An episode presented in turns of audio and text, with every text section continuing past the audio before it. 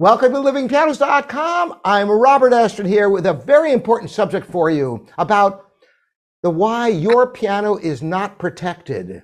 Now, what am I talking about here? You know, I've had many videos telling you how to care for your piano with a proper environment, having a Dampp-Chaser or lifesaver system, or a humidification or a dehumidifier, protecting it from the sun, servicing on a regular basis.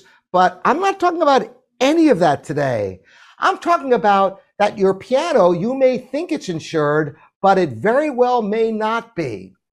Now, let me explain. A lot of people have homeowners insurance and just assume their piano is covered. But if you have the unfortunate circumstance of a flood, a fire, or something of that nature, you may find that without a rider on your insurance policy, you won't be covered. But how do you even get a rider? How do you prove the value of your piano? Can you just show the invoice of what you paid for it? Or go to your local piano store and have them tell what it's worth. Unfortunately, those don't work. But we have an expert with us today who's going to go through what it takes to be able to get an official appraisal, which is a legal document. And appraisals have to be done by somebody who is legally liable to the IRS or to uh, banks to insurance companies. So there's a big deal to this. And fortunately, we've got somebody who's going to tell you all about this. So I'd like to introduce you to you, Brian Janey from Allegro Piano Service in Fallbrook, California. Welcome, Brian. Thank you, Robert, so much for allowing me to be on today. This is really, really an incredible thing. And uh, yes, I've been a piano technician for 25 years. I have about 950 clients within 50 miles of Fallbrook. Stay very busy doing four pianos a day, five days a week. And I recently, um, in 2019, I joined the American Society of Appraisers and uh, went through, uh, wow, almost 200 hours of training with them to be able to do uh, appraisals in an official capacity. And I've had many, many situations where clients have had pianos that have been damaged in fires, in floods, and other circumstances like that. And they were really horrified to realize that uh, their insurance did not appropriately cover the instrument because it was not scheduled on their insurance, insurance policy. And you have to have an appraisal done to be able to do that. So it's uh, it's an important part of piano ownership, and and just like I so love helping people make music as a piano technician, I want the legacy of that music to continue in the home and ha- not have some calamity stop it up because it's not covered by the insurance and they're not able to replace the piano with one that they had. You know, I've run into a lot of people in that circumstance, and it can be a real nightmare. Now, there's some misconceptions. A lot of people don't understand the difference between an appraisal and an inspection. Just like when you're buying a home, you have your appraisal, but you also have the inspections. And these are two distinctly different things. And so it is with pianos. Now, the good news is for someone like you who does both piano work and also appraisals, you can assess the condition, which of course enters into the value of a piano. And I also understand that you're able to do this remotely by getting key pictures of the piano. So maybe you can discuss a little bit about these differences and the legal document.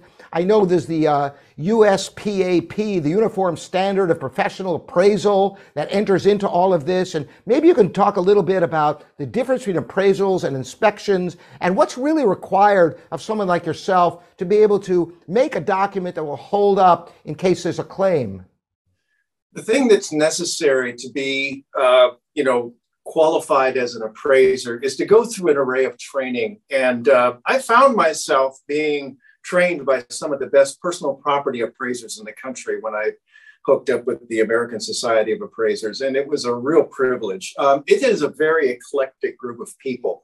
Uh, and I found out I'm the only one actually in the American Society of Appraisers that has more than a few thousand members that actually does pianos um, specifically. So it is a, uh, a very interesting circumstance to be in. You do get an, an extensive amount of training in the Uniform Standards of Professional Appraisal Practice, which is something that applies not only to real estate and you know, everything in between, but also to personal property like pianos. And, um, you know, it's been a fascinating journey. I've encountered a lot of very interesting people folks that uh, appraise both everything from fine art to machinery. And I mean, I even encountered one guy on a, in a class that actually appraised herds of cattle. Uh, so it's a, a real wide array of, of people that you find yourself amongst. But it is a very interesting um, aspect of that, that whole uh, profession. I know um, a lot of people confuse appraisals with the value of the piano because there are so many different values of pianos. If you work, walk into a showroom in a piano store, there's one value. If you look on Craigslist, there's another value. If you want to trade in a piano, yet another value. The wholesale value is different from the retail. And then estate settlement is another value. So appraisals are a whole separate issue that really satisfy not just these kind of legal disputes and estate settlement and insurance claims, but also sometimes people want to donate a piano to a nonprofit and be able to enjoy tax uh, deduction for that. And I suppose they also need some sort of official document in order to be able to uh, not get in trouble later on with the authorities. Is that right? Yes, there is a, you know, it is an appraisal report that actually is submitted with people's taxes, whether they're doing something for with an estate or they're doing something with a tax donation where they've and I've I've got a couple of circumstances right now with people that's with Steinways. One was donated to a church, another was donated to a college in Pennsylvania, and I'm working on those appraisal reports right now.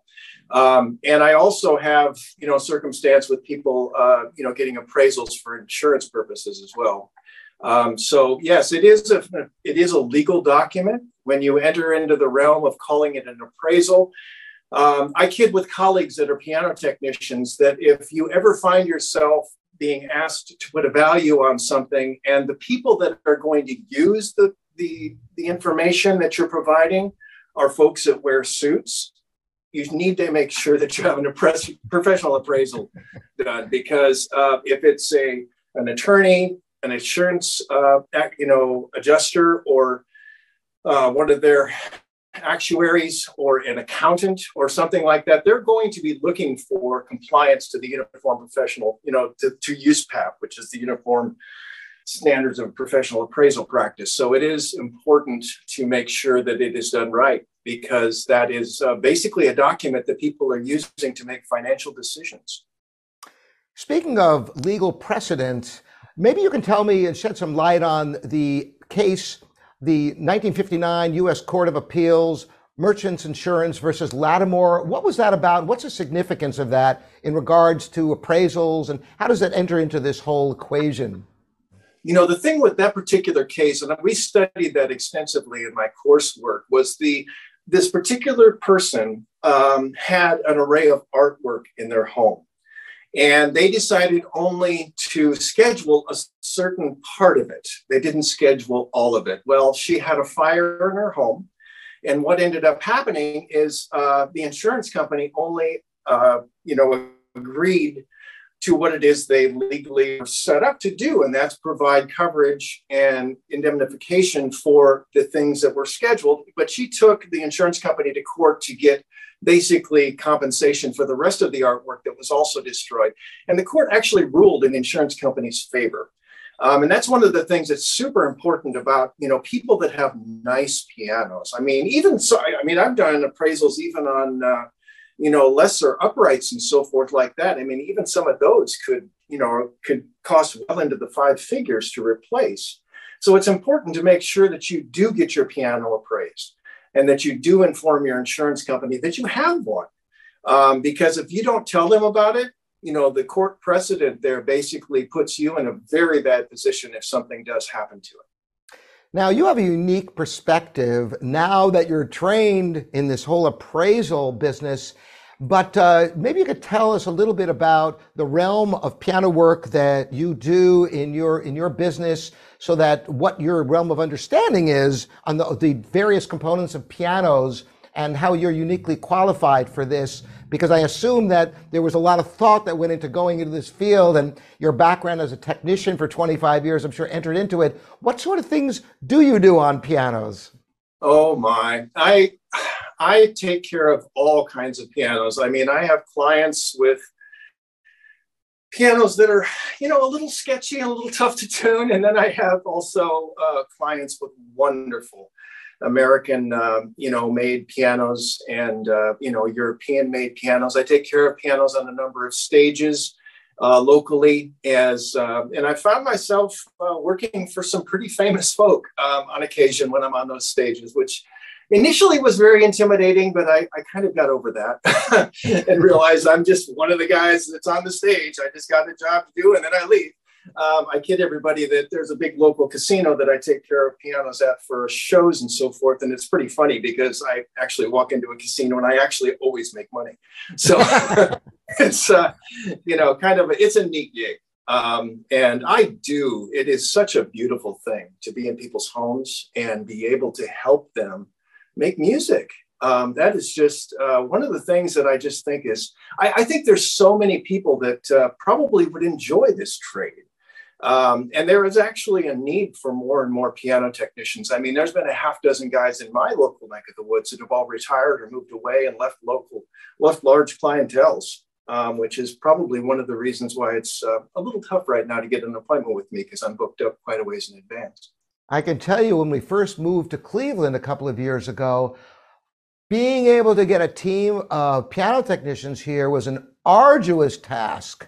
Uh, it wow. took us a while because everybody was booked up months in advance. It's an actually a great field to go into. You can you can you can move pretty much anywhere. It seems like there's a there's a dearth of of qualified piano technicians, and even the piano technicians who are subpar seem to be busy. so even if you're starting out, it's a great field because there's a lot of people who are aging out of this profession. So you got a great website. I know you got a couple of websites, but thepianoappraiser.com is that uh, what people should check out to find out more that's, about? Yeah. For the realm of piano appraisal, yes, that's the one to go to. And uh, absolutely. Uh, yeah, there's basically, if you go to that website and you click the uh, contact me form, um, basically it'll take you to a place where you basically put in your information, what kind of piano you have, what sort of appraisal work that it is that you're interested in talking about, and I'll, I'll be in touch with you. It is a uh, fantastic. And for people who are in the Southern California area around Fallbrook, uh, your website for piano work is what? Uh, schedule my keys. Actually, that's the easiest one to remember. Um, you can go right, right, to my website, and uh, it is a yeah. It's it, I I service northern San Diego County as well as uh, Southwest Riverside, Temecula Valley area. Beautiful. You're right in the, that nook over there. I remember it well. Yes. And, uh, you've been a, a, a real godsend for us for all the pianos we've sold in that region over the years.